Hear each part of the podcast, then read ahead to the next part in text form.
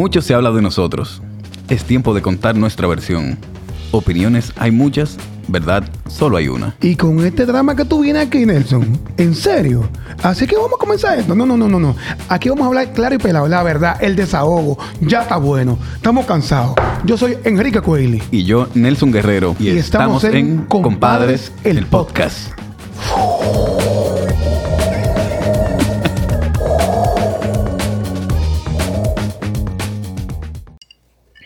más aquí en Compadres del Podcast compartiendo con ustedes. Quiero que se suscriban en este momento, pero ya denle a la campanita para que todos los, eh, todo el contenido de Compadres del Podcast le llegue a usted bien fresquecito y nuevecito. Hoy con un invitado muy especial, el número 8 de lo que tenemos aquí ya eh, semanalmente dándole a ustedes. Una persona pura de, de, de, de, corazón, un pensamiento muy libre, una persona que, que, hemos vivido muchos momentos de él y toda su agrupación y que es un gran papá. Con ustedes, Tony Almond, hermano mío. ¿Cómo estás, hermano? Seguro que estás aquí. Bienvenido. Y que estás dando de tu tiempo, de tu, de tu experiencia como papá. Uh -huh. y de tus vivencias, de cómo has criado a tu hijo y cómo también tu papá te crió a ti, Así que es muy importante. Fue. Tony, vamos a arrancar con esto de una vez. Fuego. Tú sabes cuando ya tú eres joven, uh -huh. va a entrar a la adultez, te va a casar y cosas así, los viejos de uno le dicen siempre, tú no eres hombre hasta que tú no tienes un hijo o lo crías. Uh -huh. Yo no lo pensaba así tampoco. Yo digo, yo soy un hombre, yo me pago mi carro, yo me pago mi universidad, mi cosas así. Sin embargo, ya oh, mi hijo cumple ahora cuatro años en enero. Uh -huh. Y de verdad que te cambia la vida. Y ahí es que tú te haces un hombre y tú te haces mucho más responsable. ¿Te tocó a ti vivir eso bien joven? Bueno, mira, yo no fui tan joven. O sea, era adulto joven. Yo tu tuve a mi hijo a los 27 años. Eh, la frase que, que decían los viejos a mí me lo dijeron de otra manera, o la aprendí de otra manera.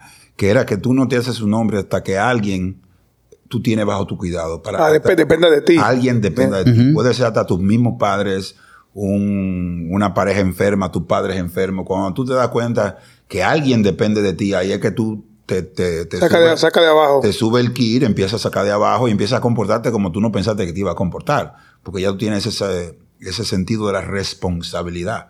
Los muchachos, en el caso particular mío, me pasó cuando ese situación mágica que él me dijo papá, como al año. Pues yo estaba en automático. Uh -huh. Como yo vengo de una familia que, que, o sea, mi papá y mi mamá se separaron eh, cuando ella partió hacia otro plano hace ocho años. O sea, duraron 50 años juntos. Uh -huh. O sea, yo, es el ejemplo que yo tenía. Sí, familia funcional, claro. papá, mamá, mi hermana, Exacto, tú. eso es lo que yo tenía en mi casa. Entonces yo quería lo mismo. Entonces yo funcioné en automático. Eh, no fue ningún desa, desatino, fue mi pareja del momento y yo deseamos tener un muchacho, lo planificamos. El primer intento no salió, pero el segundo sí. Y le dimos para allá con este muchacho. Entonces yo, bah, todo feliz, pero yo estaba como, como entumecido. Hasta que él me dijo, Tati. Ahí pasó ¿Cómo fue? ¿Mm? ¿Qué? Mira. Y a mí se me aflojó todo. ¿De qué como que el cuarto se, se movió. Eh se me entró un frío y yo dije, ah, que hay un cruce de pertenencia aquí. O sea, yo soy de él, él no es mío. Ay, pues yo puedo tener como cucho mil muchachos, sí. no solo papá, ¿entiendes? Por lo menos biológico. Es que dije, bueno, ahora aquí hay que ponerse la pila, tú ves. hay que tocar y o sea, tocar. Ahí yo lo entendí, yo no estaba, estaba actuando en automático. Entonces ahí, de ahí para adelante, creé un vínculo con él hasta el, el sol de hoy. ¿Tu papá, tu papá, Tony, contigo, te apoyó desde el principio el arte, la música? ¿O fue un poquito renuente, como que, mío, ¿qué esta tocadera y esta vaina? Lo que pasa es que la historia de mi papá es bien pintoresca. Mi papá era obrero y jugaba béisbol. Entonces él no obtenía más allá de un cuarto curso de primaria y en un momento dado eh, lo llevan a jugar eh, béisbol profesional a los Estados Unidos. ¿Qué? En esa época, 57, 58. ¿Y con, y con, con, con qué equipo con jugó? los Piratas de Pittsburgh. Ah, qué cool. ¿Y aquí no jugó con el cogido por caso? No, con el Liceo. sí. Entonces, la idea es que en esa época eso era un buen trabajo, no necesariamente te cambiaba la vida. Entonces, él duró una, unas cuantas temporadas, llegó hasta AAA y cuando ya tenía como 20, 24, 25 años, eh, decía yo estoy como viejo ya.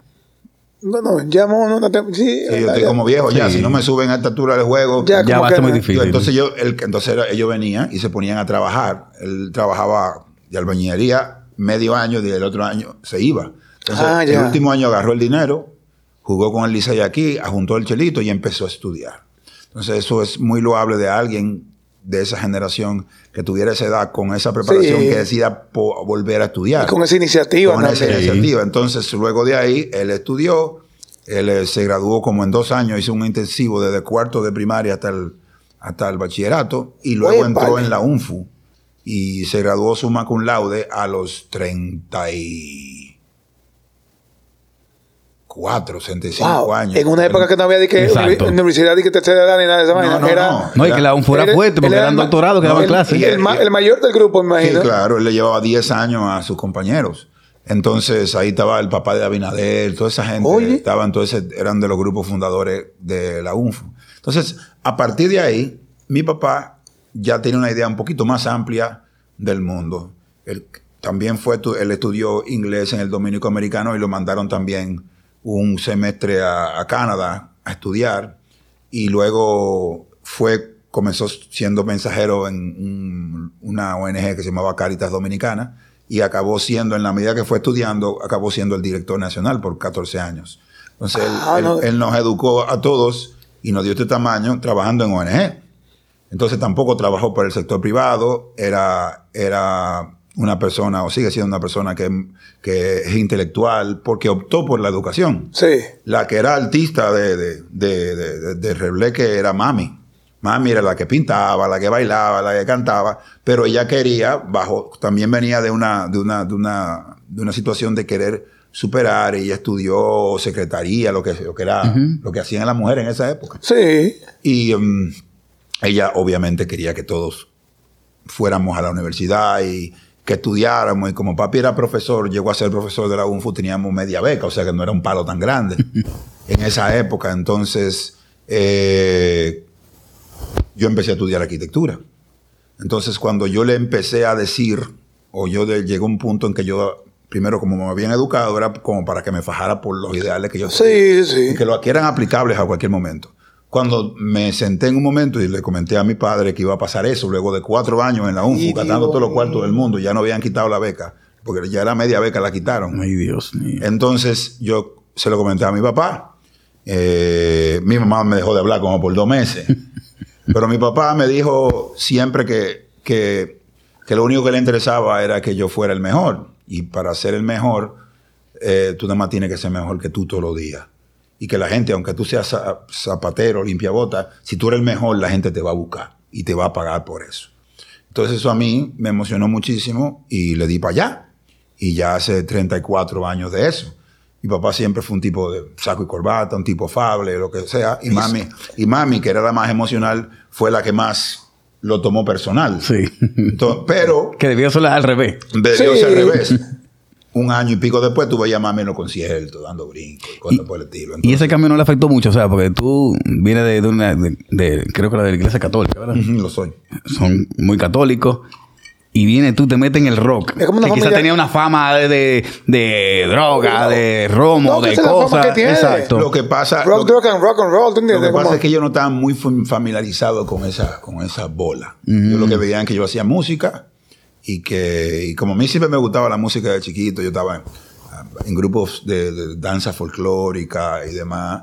Después mi, mamá, mi hermanita de chiquita de los seis años estudió ballet con Miriam Bello. Carolina, full. Entonces, ah, eso era algo como normal. El tema era dedicarse a eso, tú sabes, de- sin tener Sí. una idea clara de lo No, que era, porque para ellos, eh, artista era Johnny Ventura. Exacto. Sí, y, no, y, y- gente, y el asunto, to- Tony, con los padres, y que estamos, bueno, que tú y yo estamos en el mundo del arte y hemos vivido de eso, es el temor de que no quiero que mi, mi hijo me, me coja lucha. Es el temor, no es que tú te metas en el arte, es que, wow, y mi hijo va a poder pagar sus asuntos, su casa, tendrá su vehículo, eh, eh, va a mantener a su muchacho en base a al show, a un escenario. Y ese es el temor que tienen muchos los viejos. No, no es que, no es que detestan la música Básicamente, o, o la televisión o el cine. La generación pasada y la mía tenía la idea de glorificar el trabajo a nivel del empleo para poder normalizar Sí. un ingreso específico mensual. Tu 15 y tu 30, tu bonificación, tu doble sueldo. al final del mes, tú sabías lo que te iba a, ga- a- a- a ganar y tú podías planificarte alrededor Él, de eso. ya tú lo Claro. ya. Quien hace otra cosa, y en este caso el artista, no sabe cuándo va a cobrar. Bueno, Y como digo yo, cuando me va bien, me va muy bien. Pero cuando me va mal, me va muy mal. seco. Entonces, Los dos extremos. Claro. Es así, de verdad. Entonces, entonces, cuando tú ves a un hijo así, tú no quieres necesariamente que, que el- como tú dices, que pase trabajo. Pero hay un tema que creo que esa generación venía tomando en consideración y la mía aún más, y era que lo- era mucho más importante que tú fueras feliz y que tuvieras las herramientas en- para embrujarte con lo que sea y que tomaras tus propias decisiones. Una de ellas era, si tú te quieres meter en algo que era tan frágil como eso, Tan ambivalente. Tú no vas a venir a, decir que a, estar comiendo todos los días aquí, a llegando a, las tres- a las 3 de la mañana borracho y sin un plan de mudarte de aquí. Claro. ¿Entiendes? Sí, sí, sí. Porque es muy cool ser idealista, Sí, artista. wow. Sí. Que tú, ¿tú entiendes? Y, eh, mira, son 34 y tú no has pagado la luz. Y, tú, ¿cuál es el Y esa tarjeta ahogada. Claro, y un, lío, y un lío grandísimo porque básicamente tú no, o sea, no ven que tú estás tomando esa posibilidad de en forma seria. Entonces, en la medida de que tú le muestres, y mi, y mi generación tuvo muchas de esas cosas, demostrarle a los padres que había otra alternativa para tener una vida sostenible, pero no era con ese sistema, no Sí. era con el sistema de trabajar de 9, de 9 a 5 necesariamente, que habían otras cosas, que había, por ejemplo, yo me acuerdo cuando eh, un compañero de la universidad que estudiaba eh, publicidad le comentó a su papá que quería estudiar publicidad y, y eso se estudia. Oye, ¿Con qué se come eso? Hace, Es que hace anuncios. Yo me, yo, me yo me acuerdo en esa época. Y eso se estudia. No- Hace principio- anuncios, Principio ¿no? de los 90, 80, 90. Y yo creo que los padres, como tú comentabas, como que tú no quieres que coja lucha, pero tú le dices a tu hijo, tírate la aventura tres meses, yo te voy a apoyar. Claro. Si no resulta, vete para lo tradicional, vete para el 8 a 5, porque yo Claro. tengo 20 años trabajando de 8 a 5 y no me cojo para nada, me gusta mi trabajo. Claro. Sí. Y, y he tirado esta aventura con esto ahora con Enrique. O sea, y me, me ha encantado realmente. bueno es que a ti te gusta tu trabajo. Exacto. La idea es en la medida de que a uno le, le apasione lo que hace, uno está, está- uno está dispuesto a ir a dar la milla extra por eso. El problema está en que si tú lo que quieres es hacerte de cuarto con una idea, ya comenzaste mal. Sí. Tony, Tú tienes que desarrollar la idea, estudiarla para ver qué tú puedes dar para eso o no. Y después a- eh, a poder eh, dedicarle tiempo en la medida que eso se vaya desarrollando mientras tú tienes algo seguro. Sí, exactamente. Porque si alguien no te vaquea, uno se le va tiempo. Y es difícil así. Entonces, bueno, No muy- sabemos aquí. no, la mayoría, la mayoría de la gente, las historias de éxito de cualquier cosa rara, tú le preguntas que la gente trabajaba en McDonald's. Sí. en una- le- o sea, Limpiando, sopeando en un sí, sitio. Eso es normal porque necesitan pagar la renta, tú ves. Aunque coman, aunque tengan días blancos, rojos y amarillos, es el día de sándwiches de mayonesa, el otro sándwich de cachú y el otro sándwich de mantequilla. O es cool. Yo sí comía arroz con huevo. ¡Wow, qué cool! Mentira, eso es lo que La hay. necesidad. Arroz con huevo. Básico. Digo que sea con una necesidad. O sea, que sea un placer y no una necesidad Sí. comer arroz con huevo. Tony, hay uno de tus temas de Toco Profundo llamado Moneda. Uno de los que más me gustan de ustedes, de Toco Profundo. Y la gente percibe de ti que la moneda o el dinero no es tu punta de lanza lo que ha sido tu carrera o tu, o tu so- supervivencia en este mundo. No ha sido como tú, tu escudo. Que es como, ok, es necesario, pero no es vital en ti, el dinero. ¿Es así o, o Yo- una mala percepción de la gente? Siempre, siempre la, la gente percibe lo- las cosas como, como las vive. tú ves. A mí lo que yo veo es el dinero que es un instrumento útil para yo tener una vida. Yo tengo que tener una vida primero y luego tengo que buscar la forma de sustentar esa vida. Entonces, la sustentar esa vida se, se, se logra a través de visión, planeamiento y ejecución. Y disciplina. Obviamente todo eso tiene un precio, porque tu tiempo tiene un valor. Entonces lo que pasa es que yo no me vuelvo loco con la, tratando de, de- de- de- apuntar muy alto económicamente cuando no tengo un producto que sé que pueda valer eso o lo pueda distribuir Ya. de esa manera. Porque hay mucha gente que se mete en muchos líos tirando pata voladora. Y yo, y algo que yo... Y que se impresiona a otro. No, y Sí, todos eh, no, tenemos un amigo que viene. Cuele, mira, tengo un negocio. y, que, y, tú, y cada vez que te dice, tú dices, ay, Dios mío. No, no te dicen así ya. Te dicen, ven, que te tengo una reunión. No, no, eso es para eso es para Amway. te agarran ahí. No, ya, eso es para Amway. Chacho, dice, Pero, no, pero es lo que te quiero explicar. En mi caso particular, mi vida es modesta, pero no es barata. No lo es, porque el- mis gustos no lo son. O sea, yo lo que pasa es que lo mismo es beberme este romo que beberme un cartador, porque es, una, una- es un gusto que yo me doy con, de acuerdo a mis posibilidades. Sí, sí. Entonces, también lo- el trabajo que yo hago, el- la música que hago, realmente el mercado es pequeño. Y normalmente el mercado pequeño tiende a que las cosas sean más caras, porque la gente que lo consume entiende que eso no es tan amplio y, tiene, y van a pagar por eso, porque es un Mm, gusto adquirido. Entonces, mientras tú, estás, eh, eh, mientras tú estás claro que tú no vendes jabones, tú vendes carro, tú te das cuenta que tú, el que vende jabones, va a tener dinero todos los días. El que vende carro, ¿cuándo vende? El menudo ahí. No, cuando vende un carro, que puede pasar un mes que no vea línea, porque estamos hablando de mucho dinero. Sí. La gente compra ra- jabones todos los días, no compra carro todos los días. Mi- mi co- es algo que tú tienes que tener claro. Por ejemplo, con, mi, con mi hijastro me pasó, ya tiene 14 años, y ya él me habla de, de una amiga que quiere mucho, que como que le gusta y todo lo demás.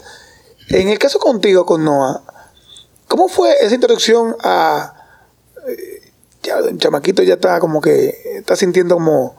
¿Cómo Mira, fue ese, momento no- de...? A mí no se me dio eso, porque yo tuve, tuve, yo no puedo decir fue la suerte de tener un chamaquito que era gamer. Entonces, los gamers eran muy Viven en su bolsa. mundo, sí. Eran muy bolsa. O sea, por lo menos en lo que re- se refiere a la casa. Luego, cuando conocí a su novia, que lo conoce de los 12 años, que su pareja ahora tienen 7 años juntos. ¡Wow! Ay, Dios mío. Pero lo co- se metió eso conociéndolo. Ella me comentaba, no, él era un picaflor. Digo, ¿cómo? ¿A dónde? Eh, ¿y ¿Y cuándo? dónde se lo salía de Para la el casa? Nintendo ahí jugando. No, con Nintendo jugando. Yo tuve un lío con él una vez. Le dije, tratando de que saliera de mi casa. Yo vengo de una generación que había que meterme a la casa. Exactamente. No. Que eso lo hablábamos la semana pasada con, con, Con, Joel. Con- con- y Claro. con León que los niños, bueno, exacto, que los niños no quieren salir ahora. No quieren salir. Y yo le- un- discutiendo con él. ¿Y dónde están tus amigos? Me señaló la computadora. Y yo me quedé callado, salí y busqué terapia. Digo, ¿cómo yo manejo esto? Carlos 65, el amigo mío. ¿Entiendes? Yo busqué, yo busqué terapia. Digo, ¿cómo yo me le embrujo con un tigre? Porque todos los amiguitos también están conectados. O sea, es otro tipo de socialización. Sí, ¿Entiendes? Entonces, yo nunca lo vi. Yo nunca lo vi bregando con mujeres, nunca lo vi hasta que... me- ah, no, que esa es su novia y tiene siete años. Para Ah, lo que yo sé... como tu papá, un hombre estable. Exacto, como lo que yo sé, Sí, es, un tipo que va a tener relaciones largas. Vamos a ver cuánto Sí. le dura esto. Ojalá y que sí. Porque, vuelvo y te digo, no es una persona que conoció... Las cosas se conocen de los 12 años, pero se metieron en amor a los 22.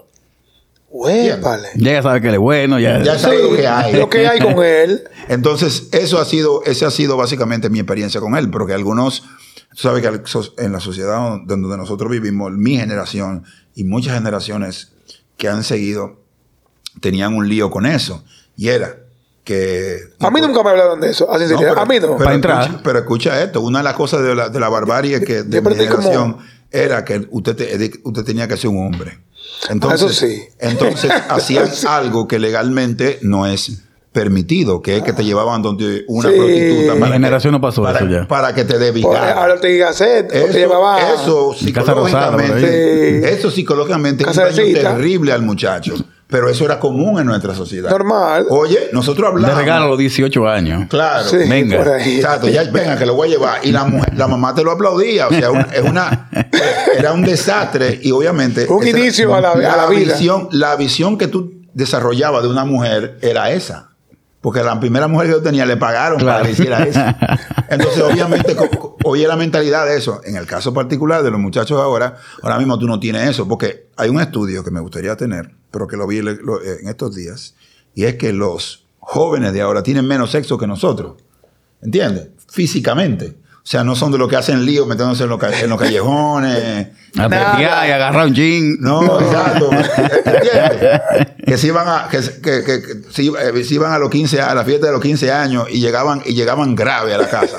Y se metían en el baño de una vez huyendo. Que es otra vaina que ¿Entiendes? yo, Porque ya de que bailar, de que bailar pegado. Que sí. que yo he visto que en todos los colegios ahora siempre es un baile. Por ejemplo, en esta época de aguinaldo, de Navidad, Sí. es un baile que hacen ahora. Ya no hacen eso Que te cerraban los cursos, ¿no? Que te cerraban los cursos y tú pagabas de que 10, 20 pesos para entrar a quemar mujeres. Sí, vaina. claro. A bailar Ya eso playero no se hace, uno, playero. Ya eso no se hace, eso es un bailecito y te fuiste para tu casa. Porque, no- cinco. porque nosotros hicimos un desarreglo. Entonces, eso es lo que pasa. O sea, por alguna razón, mundialmente, lo- lo- los jóvenes, entre ellos, no están en esa cosa. Están en otra, están en, en, en- en TikTok, en, en bailecito, en, en- todo es virtual. en mi época no era virtual. No existía No, eso. Hay que dar O no- muela. O nos tocamos o... Dime a ver.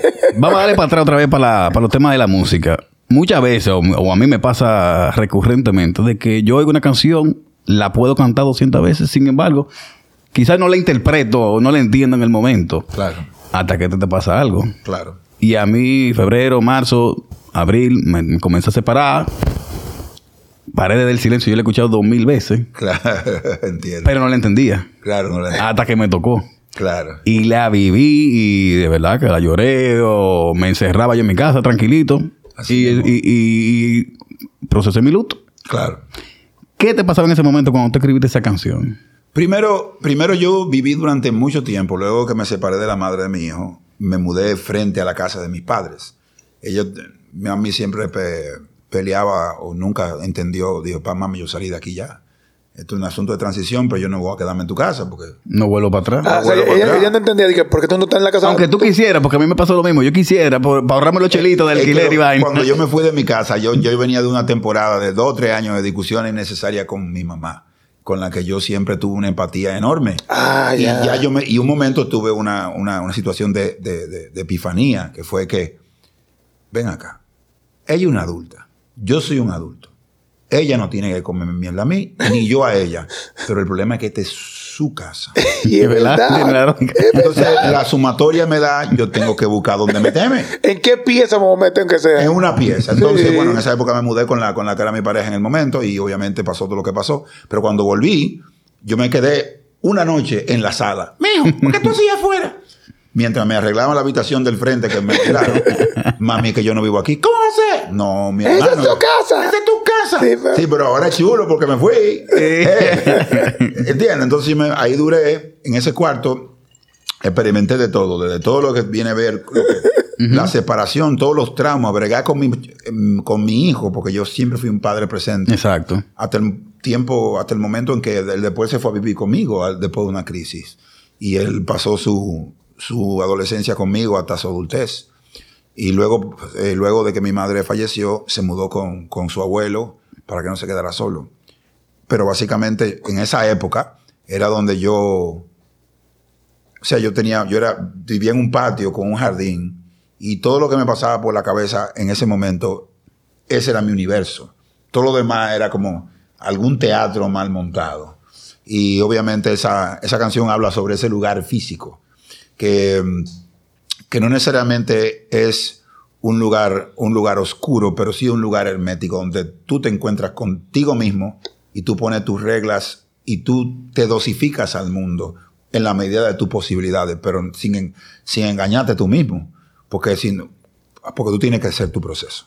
Entonces, y al mismo tiempo que estaba en eso, tenía que estar luchando para estar presente con mi hijo, las discusiones con su madre cada vez, cada vez, cualquier acuerdo pequeño se volvía algo Sí, personal. Se volvía Ah, personal. ya, ya, ya. Entonces, cualquier acuerdo, mira, ¿a qué hora va? Lo paso a buscar por el, el colegio o la cosa. Todo era un lío. Después se volvía, no, porque tú.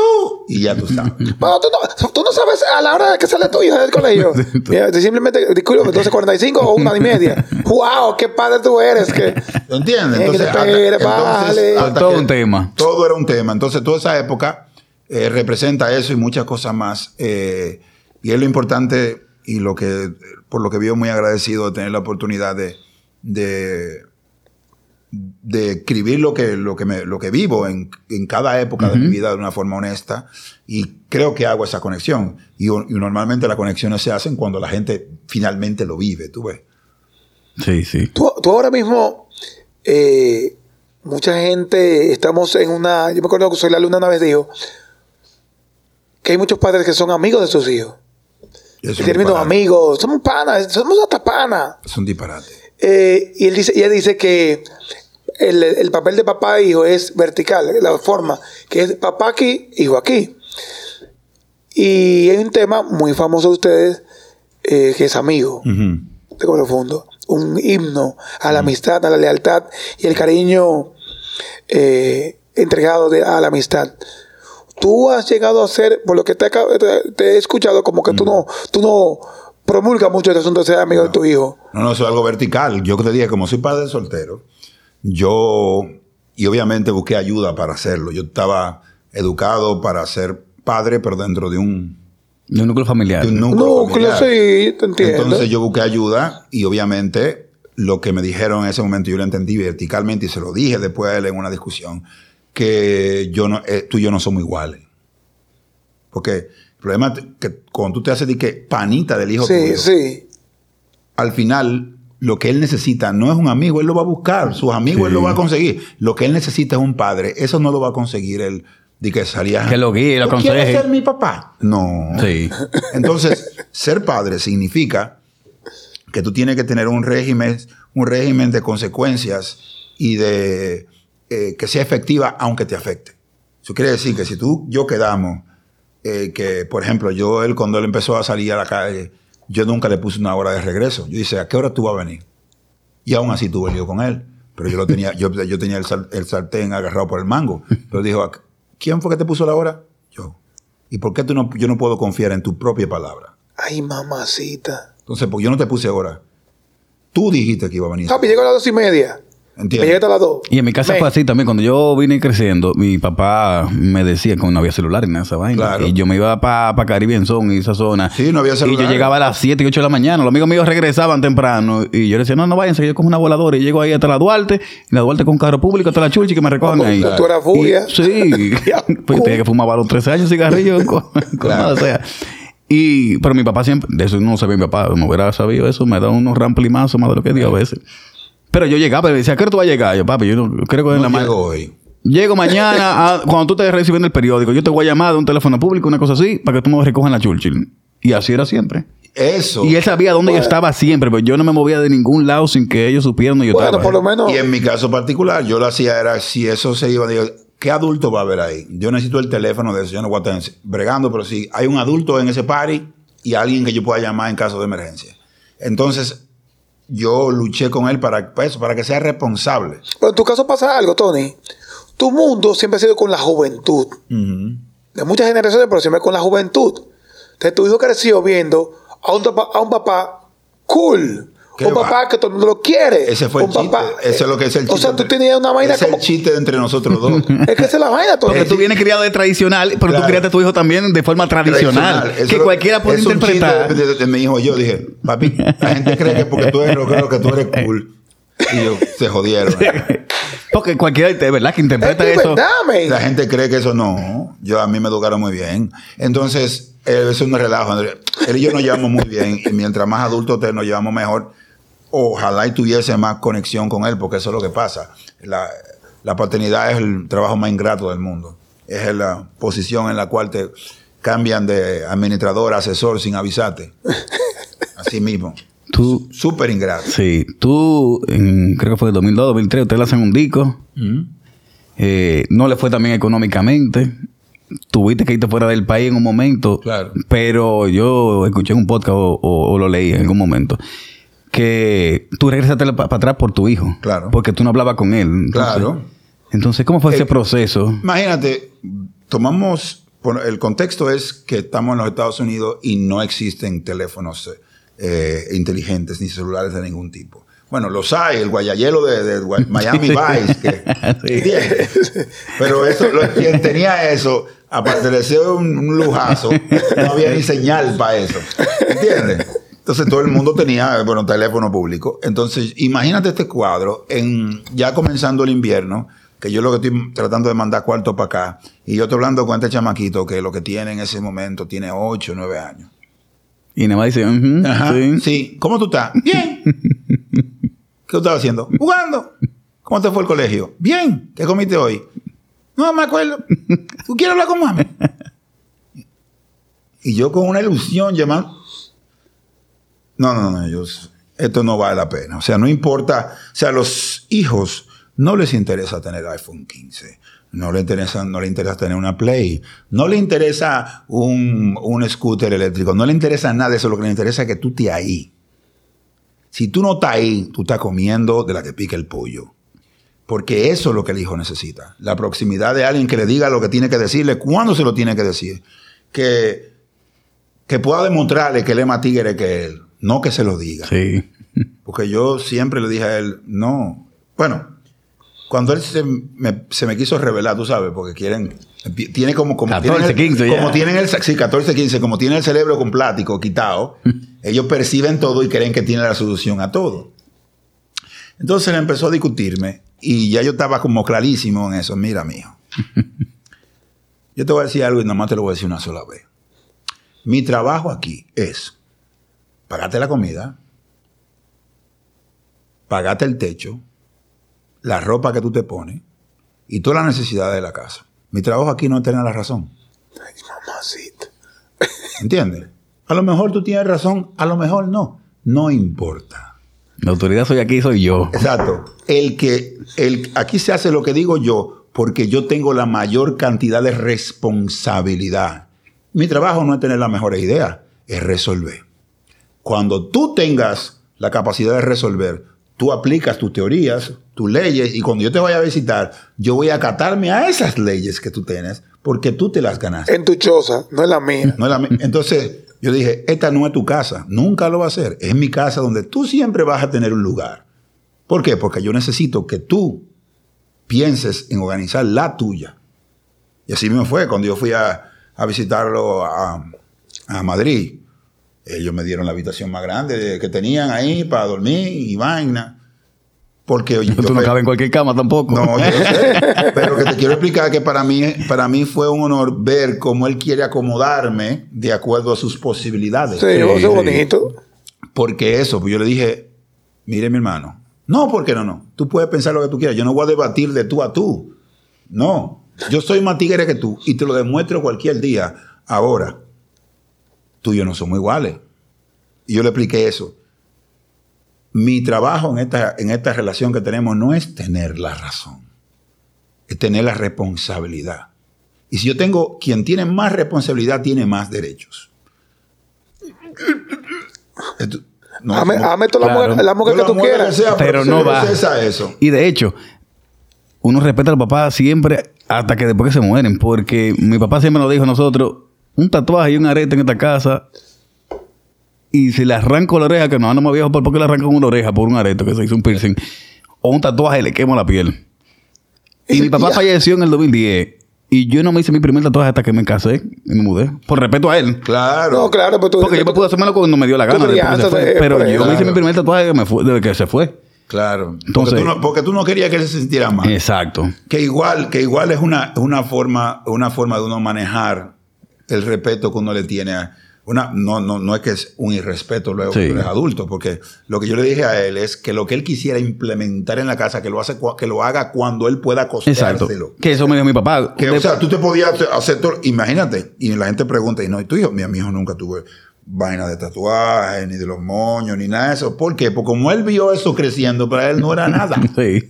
¿Entiendes? Sí, también El era mismo- impresionante. ¿no? Bueno, y, no- y la música y, la- y el cine era algo que nosotros compartimos toda la vida. O sea, para él no era de que prohibido y rebelde. ¿Y qué tú hubieras hecho si te llegaste a los 16, 17 con un tatuaje, una vaina? No, no, no. Todavía no lo tiene. Yo, yo no digo nada. Yo le pregunto a quién tú le pediste el permiso. Pues tú lo hablaste Sí. conmigo. eso. Pero él no- tampoco lo iba a hacer. Sí. Tampoco lo iba a hacer porque obviamente era eso. Él no, yo nunca le demonicé nada. Yo le expliqué las implicaciones de todo lo que pude y te decía, mijo, yo estoy en la calle desde temprana edad. No porque yo no tenía donde quedarme, que yo mí- hacía mi como hacía mi avería por encima de los viejos míos. Y yo sé. Y te yo- sabes todos los códigos, todos los yo me sé todos los códigos y mutaciones, porque como te tengo que trabajar en la Eh, calle. también. Yo, yo sé lo que hay, o sea, no, venga con, co- no me vengan con cotorra que a mí no. Tú sabes que. Bueno, tú no sabes. Nos conocimos hoy. Claro. Yo con mi hijo disfruto pasar tiempo. Por ejemplo, él va dos o tres veces a la semana, cuatro veces a la semana a mi casa. Y siempre que lo mismo, compramos un chicharroncito, un platanito, lo baño después que sale de la natación, de taekwondo y cosas así. Vamos a mi casa, se baña, cenamos y nos tiramos en el piso, ni siquiera en el mueble, nos tiramos en el piso abrazados a ver televisión. Qué bendición. ¿eh? Y esos son momentos que quizás, coño, te perduren en el tiempo. Así mismo, ¿eh? Tu hijo se fue fuera hace ya unos años. ¿Qué momentico así tú recuerdas con él que, que quisiera, coño, me hace falta esto? Mira, lo bueno del caso es que cada vez que yo tengo mi crisis, porque yo soy el que la tengo, él no, él está... pff, No, no, ya, está eso no no teléfono, hace nada. Entonces, el tema es que cuando yo tengo mi crisis y le trato de recordar esos momentos, no tengo que hacer mucho esfuerzo. Porque él dice, claro, yo me acuerdo. En tal sitio, en tal sitio, en tal sitio. O sea, a lo mejor él no es tan expresivo, porque es bueno decir que aunque aquí habemos tres hombres, la crianza de los muchachos no es enteramente nuestra responsabilidad, No. nuestra, nuestra factura. Sí. Está también su madre y su familia y su entorno. Que lo que tú tienes ahí, que tú ves tan cercano a ti, porque a lo mejor tenga cosas muy parecidas a ti o se parezca físicamente.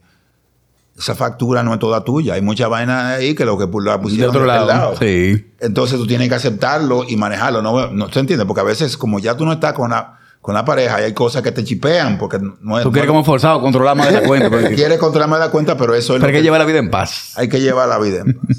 Entonces, ese tipo de, ese tipo de, de situación te hace tratar de que, ok, en la medida que va creciendo, tú vas tratando de observar en qué se convierte tu hijo.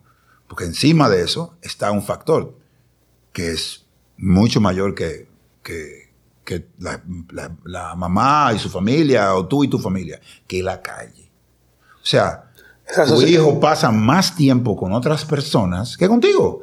En el colegio está con un reguero de tigres que están educados, no sabe de qué forma. más. Sí, sí. ¿Entiendes? Hay unos maniáticos a veces. No, y a cada rato lo que vienen con una cotorra decirte, pero el papá de fulano hace tal cosa. Es el papá de fulano. Todos los padres hemos tenido que repetir. eso. Eso es en la casa de fulano que se hace eso. Aquí es otra política. Aquí hay otra política. Entonces, eso genera nuestro primer choque social bregando con los muchachos. Pero al final del día, lo que yo recuerdo siempre, primero, que se lo recordé, se lo mencioné, a veces donde era chiquito, frente a la casa de mi padre, nosotros salíamos, yo los sentaba en, en, bueno, en el mirador, había unas marquesinas que tenían dos pilotes, bueno, las puertas de, de- de- de hierro, y yo lo, lo cargaba y lo sentaba en uno de los pilotes cuando había luna llena. Y yo siempre que había luna llena decía, mira una papi, y él me abrazaba. Tenía, qué sé yo, tres, cuatro, cinco, seis años hasta que yo podía. Y él dice, sí, papi, yo me acuerdo de eso. Cuando él me dice eso, a mí se me afloja todo. Claro, imagínate. Porque me acuerdo a mi papá. Porque cuando yo estaba, cuando al final yo me quedé con el muchacho, yo no físicamente no tenía la, situa la, la estructura, yo vivía en el cuartico. Yo lo puse a dormir a mi cama, porque cuando me tocaba los fines de semana, él dormía en la habitación de mi hermana que se había ido a los Estados Unidos y yo simplemente lo usé, usaba la casa de mi padre para que él durmiera allá. Después yo me encargaba de todo, de cocinar, le armaba su día los fines de semana Sí. me tocaba. Pero cuando eso sucedió, sucedió de forma eh, abrupta, yo dormía con él los primeros los primeros meses, dormía él y yo él dormía en mi cama y yo dormía al lado de él en una colchoneta. Y yo estaba viendo, pues también estaba discutiendo con la mamá, muchísimas cosas, y le preguntaba a mi papá, como que, ¿qué hago en esta situación? Que estamos... Dice, mira, mijo, yo recuerdo que Amalio, que era mi abuelo, su papá, nosotros íbamos de Herrera a la finca a pie a las nueve la- a las 4 de la mañana en San Cristóbal, en la Canela. Nos pasábamos el día entero bregando, güey. Veníamos con un caballo, un mulo, timbí de mango, eh, yuca, batata y vaina. Y mi papá venía a, pie y a mí me subía encima del caballo. Eso es lo que yo recuerdo. Así que no, no escatime el esfuerzo para siempre estar ahí con tu hijo porque tú no sabes lo que él va a recordar. Y de A mí nunca eso se me olvidó. Cada vez que yo tenía como ganas de, de tirar la toalla, y si es, aunque yo he pasado mi trabajo, y si este momento de flaqueza es lo que él recuerda. Si este momento en que yo que no aparecí porque se me complicó o lo que sea, o me quillé muchísimo le dije un par de cosas que no le tenía que decir, yo siempre pensaba, ojalá y no sea esto lo que él recuerde. Pues entonces eso, eso me, me estimulaba mucho a tratar de, de hacer todo el esfuerzo por estar lo más que yo pudiera. Tanto que mi hijo hace cuatro o cinco años, él fue a mi casa, un día se le, se le metió el romance en la cabeza y fue y me dijo, papi, yo sé que tú te quedaste en este pa- país por mí. Yo soy un hombre, suelta todo esto en banda. que tú eres, para ti este país te queda muy grande. Eso me lo dijo él a mí. Yo sé que fue por mí que tú te quedaste aquí. Digo, yo sí. Es que, es que tú eras mi primera responsabilidad. Sí, Claro. me tocaba. O sea, no es necesariamente por el amor que yo te pueda tener. Es que era mi primera responsabilidad, porque ni siquiera fue que tu mamá salió preñada. O sea, yo te quería aquí y yo quería tu bienestar.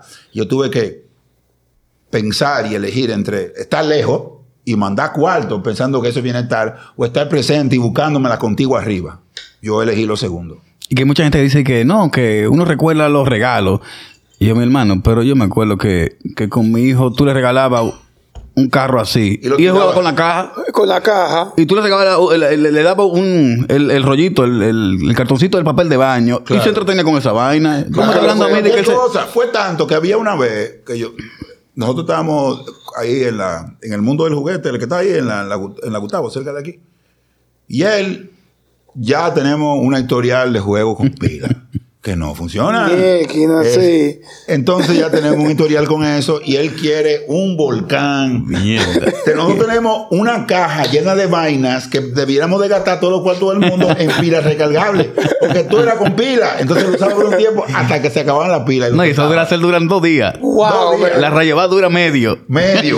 Pero después, de- se- de- desde que tú haces la avería para comprarle otra, se sueltan el interés. Y hay un, regue- un reguero de juguete ahí. Y él se antoja al mundo. Dije, yo quiero ese volcán. yo me tengo que parar ahí. Mira, mijo, vinimos aquí a comprar una cosa que tú vayas a usar y que no tenga pila. ¿Tú entiendes? Porque no había nada que se cargara en ese momento de que USB.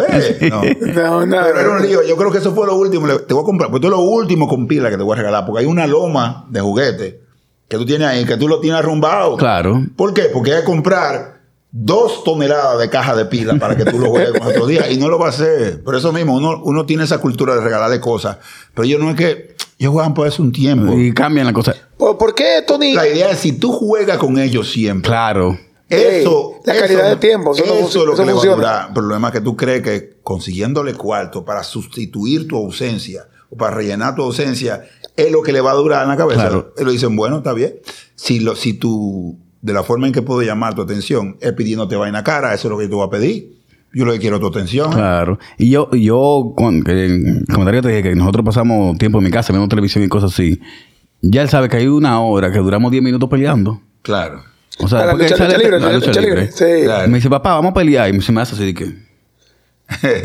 y pues vamos a pelear ahora. Y yo le dejo que me tire. Claro. Porque yo digo, yo no quiero ser un pendejo tampoco. Claro. Tírame, ven, que yo, me, yo sé cómo defenderme. Claro. No me va a ¿Por dar. qué un hijo único? Porque como no funcionó con su madre, yo tenía muchos amigos que habían tenido otras relaciones con más hijos y siempre era un tema. Había celo de parte de una parte, la otra, y yo, yo no quería ese problema. Yo no quería ese problema. Yo pienso así también. Después que, después que yo tuve uno, como yo no quería coleccionarlos tampoco, cada relación que yo tuve, yo la, cada vez en que, que estaba saliendo, yo le decía, yo no quiero muchachos, yo tengo uno. Yo para ser papá tú necesitas uno y ya está. Ah, no, que, que no tenga el síndrome del hijo único, que yo qué. Sí. Digo, déjense de eso. que hay millones de gente de hijo único. Es peor. Claro. Hay, hay muchísima gente de que son huérfanos, man. Que no tienen ni papá. Este por lo menos tiene uno que está ahí. Siempre Lo- está presente. ¿Por qué? Yo, y yo tengo, por ejemplo, el otro día me encontré con uno, un, un conocido que trabajó en, en un video de nosotros que se llamaba Rock Radio, que nos hizo el favor de, de- de hacer los pininos en lo que eran los drones, que eran en ese momento no eran, eran, no eran un quad, eh, no eran cosas de cuatro hélices. Ah, dirigió- que dirigió eran Eran imitaciones, grandes. eran imitaciones de, de aviones de verdad. Sí, eran grandes. Eran, eran helicópteros, vaina, eran comenzando poniéndole cámara a, a, a modelitos de eso de que, que tú puedas volar. Sí. Bueno, este tipo tiene, en ese momento tenía, y se quedó ahí, nueve hijos. Y dijo, Yeah. no, porque, porque también están dentro de la iglesia católica, está dice el movimiento carismático. Y los marica, los los- los- los carismáticos no creen en planifi- planificación familiar, el Señor proveerá y todo eso. Ay, mamacita. Entonces, el de la Los película- niños nacen con el pan debajo del brazo. Sí, Sí, nace- pues también va a tener una mantequilla y un jamón. O sea, que venga, que venga con un pisón, por favor. Que venga con un pisón. El caso es que me lo encontré otro día en el Play y siguen juntos. Porque en ese momento dijo, y vamos buscando el décimo. Ya hace ocho, hace como diez años de eso. Y me dijo, no, nos quedamos en nueve. Y me, me mandó una foto en estos días con todos sus hijos. pues, una- un pelotón. Entonces, mi interrogante siempre va a ser, independientemente del amor que haya en la casa, Sí, es muy lindo. la calidad de tiempo que tú le vas a cada individuo. Se complica, Hablo, sí. hablo de hacer la tarea. Tus hijos, si tú lo ves como una gran responsabilidad, yo traigo cuarto, señores, y es masivo, tú, tu ego de, de- de patriarca se, se- se siente halagado, heavy. Ahora, esos son... El padrote, el nueve- padrote. En este caso, son nueve individuos.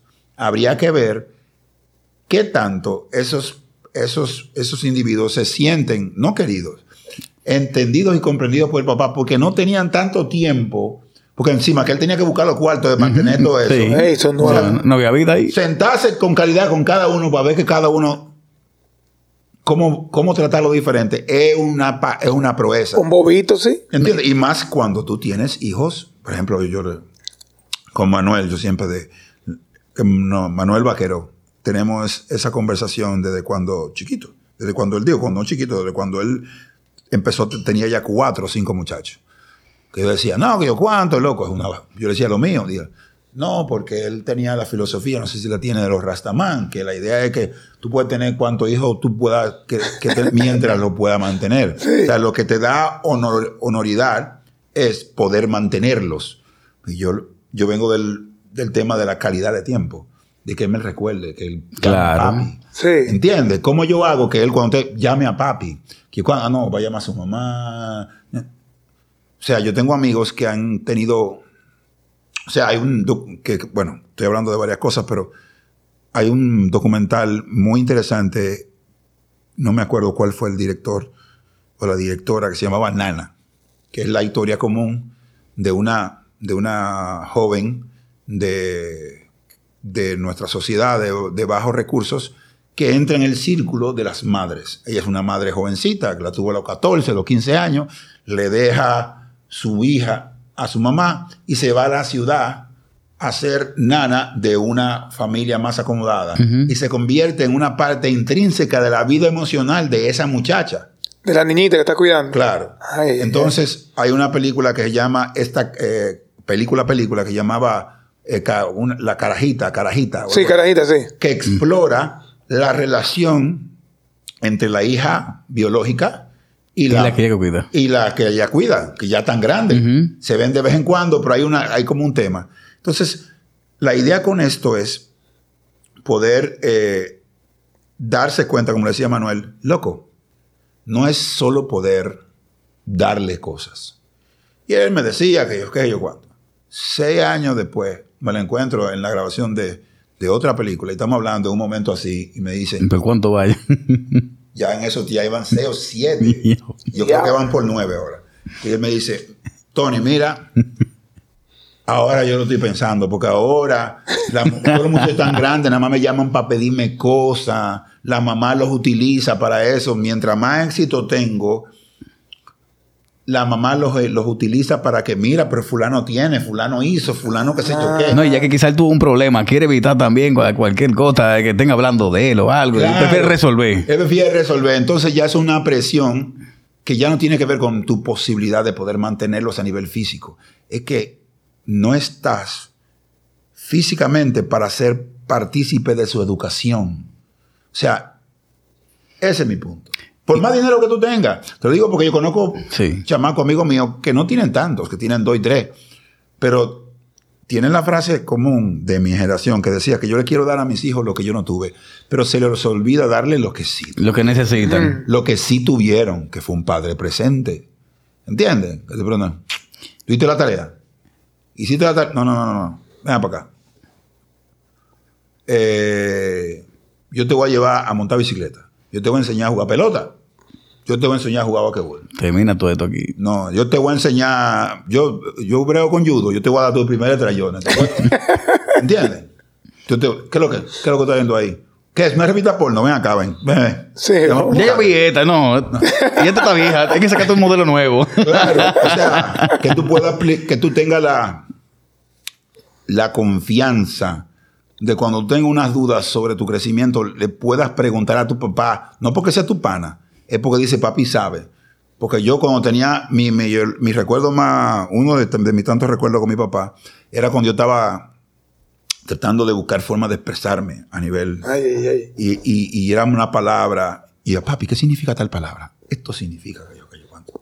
Y yo fui amasando un vocabulario, de- hablando con mi papá, porque cuando yo no entendía algo, y él siempre decía, cuando tú lees un libro, léelo con un diccionario al lado. No, yo te prefiero... Y va preguntarte". marcando ahí. Y va Sí, marcando. marcando. Es una... Es una, es una, es Forma de una- aprendizaje muy, muy es efectiva. buenísimo, pero yo recuerdo... Se te queda más hablando con él. digo, papi, ¿qué significa tal palabra? No, Y, te- y, te- y entonces tus padres te crean una historia. Claro. Y tú te quedas que, wow, papá, en serio. En tu caso, Tony, me llama mucho la atención que tú en los últimos años has entendido como que tu salud interna y externa eh, debes de cuidarla. Eh, mucha gente cree, que entiende que, o sea, bueno, tú, eh, Nelson hace ejercicio, yo hago ejercicio, tú también, entiende como que es muy banal, es muy superficial la parte física. Ujú. Se van a lo que, importa, lo que importa es lo interno, lo que tú piensas, tu corazón y todo eso. Y yo, pero me decía un amigo, Willy, el que no cuida su cuerpo, su cuerpo, que es lo único que tiene, no merece muchas cosas. Porque eso es lo que tú tienes. Tu- Tus dos piernas, tus dos brazos, tu mente, tu corazón. tu- para tú te, cuidar tu familia, tus hijos, Sí. todo ese tipo de cosas. Y te veo muy, es- muy esmerado en cuidar tu cuerpo, tanto interna como externamente. ¿Por, ¿De dónde te vino eso?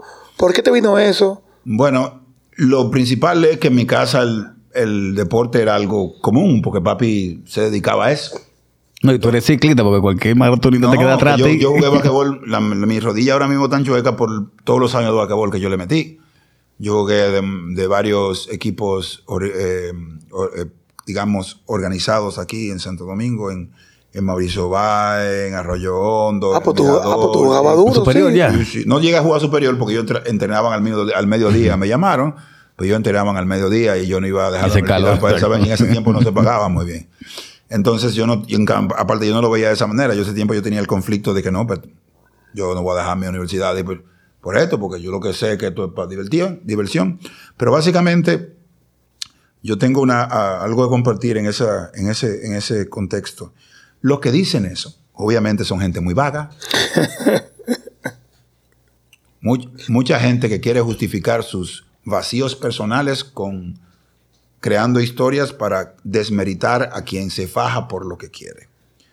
Eh, siempre yo me, doy- me da mucha risa. Y es esto. Yo lo vi una vez y fue perfecto. Cuando yo veo a una persona en el gimnasio y lo veo por años, no di que por los tres meses, y lo veo que hace cambios en su cuerpo, y lo veo que tiene metas y lo que sea, significa que esa persona puede adaptarse a una, a una rutina para un, para un fin.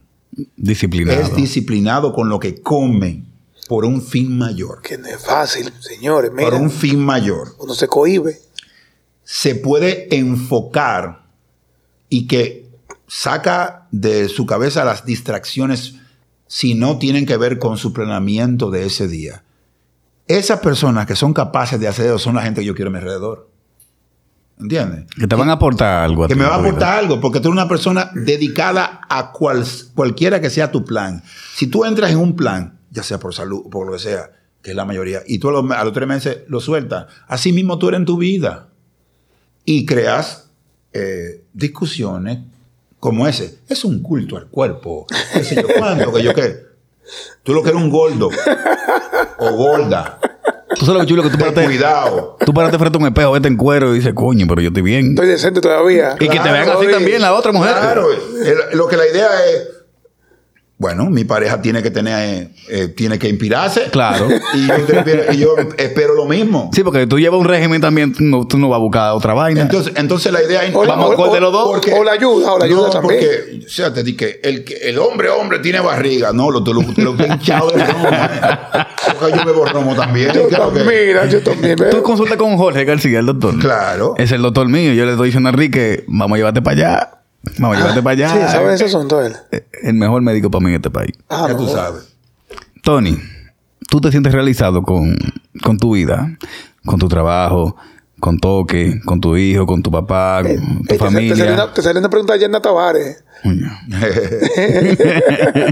Yo creo, yo creo que yo he hecho lo mejor que he podido. Espero que eso sea suficiente, lo cual no estoy seguro. Y mi lucha en la vida es por esa duda. Porque yo llegué a un momento en que simplemente no, como todo ser humano, nosotros somos muy eh, dados a no sentirnos satisfechos con, con, lo que hay. De hecho, yo siempre he dicho que dentro de lo que tú mencionaste, dentro del catolicismo está la, y el cristianismo está la historia de, de Adán y Eva. Y, y, uno, uno de los trasfondos más fundamentales de esa historia es que esta gente estaba bien. Le dijeron que no le pusiera la mano a eso. y quisieron más. Entonces lo que, se, lo, lo que vinieron para atrás es que de ahí para adelante, nada de lo que tú haga te va a ser suficiente. Tú siempre vas a querer más. No sé cómo esa manzana. Hay, hay guanábanas, hay jobo, hay limoncillo. Esa es la idea. Es la manzana que quiera. El pecado original es querer más de lo que tú necesitas. Entonces yo trato, en la medida de lo posible, como lo digo en una canción, usted tiene que ser feliz con lo que tiene. No es una declaración conformista. Es que mientras tú tengas este trago, disfrútatelo porque te lo ganaste. No estés pensando en que se va a acabar. No estés pensando en que te va a comprar mañana. Lo mismo pasa con tu hacer ejercicio. Yo trabajo parado. Yo, aparte de que de, de, la, de las endorfinas que genera el, el ejercicio, que me, me, evitan caer preso uh -huh. muchas veces, porque yo voto todo ahí, también hay un, un beneficio físico y de la forma en que yo experimento la vida es a través de mi cuerpo.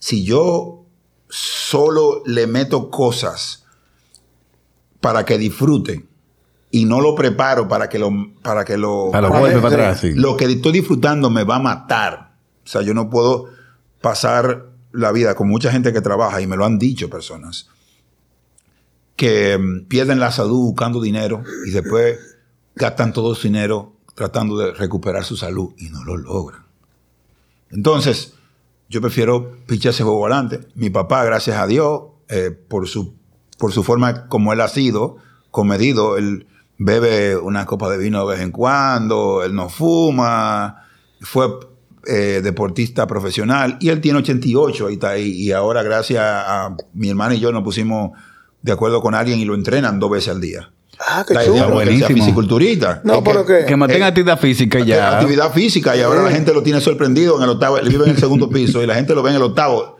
Don Ramón, ¿Y qué tú haces aquí? ¿qué aquí? No, esa es mi actividad diaria. Vine tú más sola aquí arriba. Ya, no, que el- el- la- ya sube la escalera y la baja. Cuando no está entrenando, él todos los días sube la escalera y ahora dice que la- lo hace cuatro veces. Ay, que a mí me da Dios. risa eso en el gimnasio. Yo voy a Smartfit y tuve la gente tomando el ascensor para ir una escalera del carajo ahí, hermano. Claro. Sube esa- ve sube esa el escalera. Para un piso. Sube esa escalera. Sí, sí. Para un piso. La gente me ve a mí, yo a las 4 de la mañana, 4 y media, estoy caminando y pam, pam, pam, pam, pam, y yo veo a la gente ahí acumulándose en el ascensor. Hermano, Claro. ¿qué cojones tú tienes? Entonces de eso se trata. Cuando alguien te haga algún comentario, no, que yo qué, que yo cuánto, bebo, yo bebo. Loco, es que tú tienes que preparar tu instrumento principal y adecuarlo para que tú te des todo lo de boque, para que tú comas todos los hamburgues que tú quieras, tú el romo que tú quieras, tú lo quemas el otro día. Ahora, si tú solo le das al final el cuerpo, que es lo que está pasando ahora con un reguero de enfermedades, por muchas razones, Sí. es que usted se olvidó de su cuerpo y lo está sobreutilizando. No le está dando horas de sueño. El cansancio lo está eh, utilizando con, lo está tratando de sostener con, con exceso de cafeína, Energizante. energizante. Sí. Yo soy una, perico, yo consumo mucho energizante. perico, el estrés, bueno, ya no es, no, no, tengo que fumar hierba o, o edibles para poder relajarme, pero, pero, y si tú comes bien y descansas bien, tú te vas Ya a lo otro no es necesario, exacto. O sea, Sí, sí, sí. ah, no, ahí tengo una- unas pastillas para el estrés porque tengo que... Todo eso está diseñado para tu joderte. Si tú no te cuidas, no es que te metan al gimnasio a hacer algo aburrido. No, es que busca una hasta actividad, Hasta en el mirador a una caminar. actividad física Sí. que te guste. Esgri- Eso. esgrima, si tú quieres, hazlo. Esgrima, Sí. ¿entiendes? Balonazo, Ya, qué bueno, sé yo. ahí te da balonazo ya. Claro, qué sé yo. Con tu golpe. Pero lo que quiero explicar con eso, quien pueda hacer eso religiosamente habla mucho de su capacidad de compromiso, de su capacidad de planeación y la capacidad de ajustarse a algo en, vía- vías de una meta. Y eso yo lo valoro mucho. Por más que tú, cuando tuve un tipo rompiéndose así, que yo cuánto, incluso el tigueraje, dije, el tigre se puya. Sí, él se puya. Ahora, púyate tú y no hagas lo que tú estás haciendo. A ver que tú veas qué va a Que pasar. Jorge le viene para acá ahora en enero. No digo, no. Y yo le estaba hablando de esto. Yo, yo hago reemplazo hormonal de hace tres años y yo para nada me arrepiento. No, totalmente. Para nada. Es que lo que pasa es que cierta, uno llega a cierta edad donde el, el ejercicio que tú te pones por cultura, por, por, por gusto, por lo que tú quieras, no te da los resultados porque el cuerpo se está, está protestando por la edad. Sí. Entonces tú tienes que ayudarte. 100%. Ahora, devuelvo y te digo, yo crecí en una cultura donde está diciendo, co- como para quitarte mérito, Sí. cada vez que alguien está fajado, este tigre se puya, no, me está comiendo los hierros. Una, fr- un frase. Véngalo tú. Una fra- véngalo tú. Es más, púyate tú y siéntate en tu casa a ver televisión, Netflix y jáltate de hamburger. Que mira, Oh, me pasa con esto a mí. claro. Que la gente dice, no, que, que en los primeros episodios, que tú no hablas casi, que Enrique habla más que tú. Y yo, hermano, Enrique tiene 15 y 20 años en el medio. No, yo soy no- banquero. eh, yo tengo dos días haciendo podcast. Ven, habla tú, siéntate tú habla aquí. A veces bueno. Halo Ven, tú. siéntate. Que Bájate que tú. chulo hablar de fuera. Sí. Que tú no debes hablar así, que si- siéntate, ven, yo te puedo traer para allá a ti. Hacemos preguntas. Como todo en la vida, cuando yo me acerqué a la gente que, porque yo he hecho de todo deporte, cuando, cuando me acerqué a los fisiculturistas, me dice, pero ven acá, pero esto es el diablo. y tenía que ver con lo mismo, con si esa es tu meta, con la disciplina en lo que tú le pones hasta cuándo tú quieres llegar, pero tú tienes que ser disciplinado, porque si tú lo dices, bueno, yo voy a hacerlo de que tres veces por semana, no lo, no lo haga nada, mejor no haga nada. Sal a correr, viejo. Eh, hazte, qué sé yo, 20 pechadas todos los días. Y Aunque sea. squats, No, y, te dicen, yo no, yo no he comenzado porque no me he comprado ni proteína, ni creatina. Ay, Mi hermano, pero venga acá. No. No. O, o, o son los que van clásicamente que ellos va comienza y, y van y van a, a, a Sportline y se compran un flu. Muchas de las mujeres ahora que se compran uno que se, que se le ven la nalga por la mitad, Sí, no, no, no, como sí. tachonado. No, así no. ¿Entiendes? Una vaina de- Divide chapa. Para que se le vean las nalgas que no han trabajado con ellas y algunas ya vienen como prefabricadas, tú ves, con Sí. y alguien le dice que eso se ve bien. Hombre, Mira, yo iba al Gold Gym y hasta que el Gold Gym no comenzó, cuando estaba en Ibarito, que no comenzó a joder que, que- que tú tienes que usar pantalones deportivos. Pues yo iba en Claro. Baguera y el Claro. En un momento comenzó a joder. A partir de esa fecha fue que yo comencé a comprar pantalones deportivos. Sí, pero no, pero por, por eso es, por eso es que yo sigo de tu- eh, yendo al, al mismo Smartfield de la Churchill. Yo voy a eso. Porque, porque Fue un primero que nada, aparte de que cada vez mejoran las instalaciones. Sí, sí, sí, está, está perfecto. ellos no, si tú vas a trabajar, ellos no te joden. ¿Entiendes? Entonces, la idea está en eso.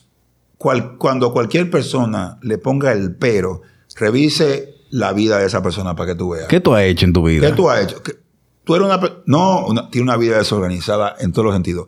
O es un workaholic que después de lo- del trabajo lo que hace de un humo y se va a acotar. O la mujer te explota y parece que, que concharon con ella y lo que se escuda y se escuda en que tuvo tres hijos.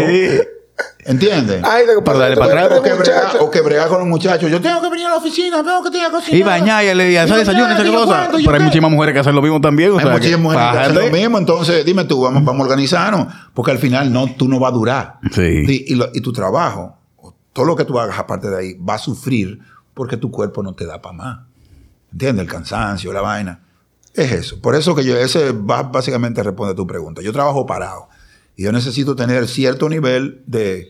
De, de, De aguante. de aguante Oh, por- para, lo que hago, para lo que hago y obviamente quiero, como tengo un hijo, que tengo un solo hijo y no vive en el país y creo que no va a volver a vivir aquí nunca, ojalá y sí, pero, pero no le deseo eso, que hemos tenido conversaciones sobre eso. Yo no quisiera que él tenga que estar viniendo a cuidar papi para acá o, que, o mandarme a buscar porque yo estoy enfermo y no me pueda cuidar. O sea, yo puedo, si voy a envejecer, que si, si es la voluntad de Dios, yo lo acepto. Pero yo voy a hacer mi parte. Yo voy a patalear. Claro. Yo, quiero, yo no tengo problema con envejecer. Yo lo que no quiero es estar chueco. ni- Doblado. Ni, Sí. doblado, ni, enfa- ni enfermo. Mi papá está ahí, él está entero. ¿Te entiendes? Tú lo ves con una persona mayor, pero no es que está ahí que... No. Aunque está yo- yo no ayudando. quiero eso. sí, sí. O sea, yo Te no quiero eso. Y tampoco soy ningún santo. Entonces yo quiero seguir bebiéndome mi romo, quiero comerme lo que me tengo que comer, pero entonces tengo que hacer mi ejercicio. Y queremos traer Y un tengo chicha- que de- y tengo, quiero descansar y todo lo demás. Queríamos traer un chicharroncito para acá, pero eh, hubo una falta de logística. Logística, sí. Sí. Tony. Hubiera sido un palo. Un gusto. Tony, de verdad. Gracias por venir, de verdad que ha sido Una buena conversación esto. Pues Y, se- señores, un sacrificio. Tony vino de, Pederna- de Pedernales para acá. Sí. De Pedernales. No es fácil. Dejé unos plátanos en la sala. lo dejé. Y- y Yo- está bueno, que diga a ti, tú te acuerdas. Ah, ¿tú lo dijiste? Eso de que está unos plátanos ahí, No, ahí. paramos, compramos, compramos un racimo enorme ahí. No, con 500 pesos. Y unos plátanos así. Una cosa enorme. No, hombre, no. Yo lo voy a pelar todito y lo voy a poner en la nevera. Señores, muchas gracias y nos vemos a la próxima. Suscríbanse.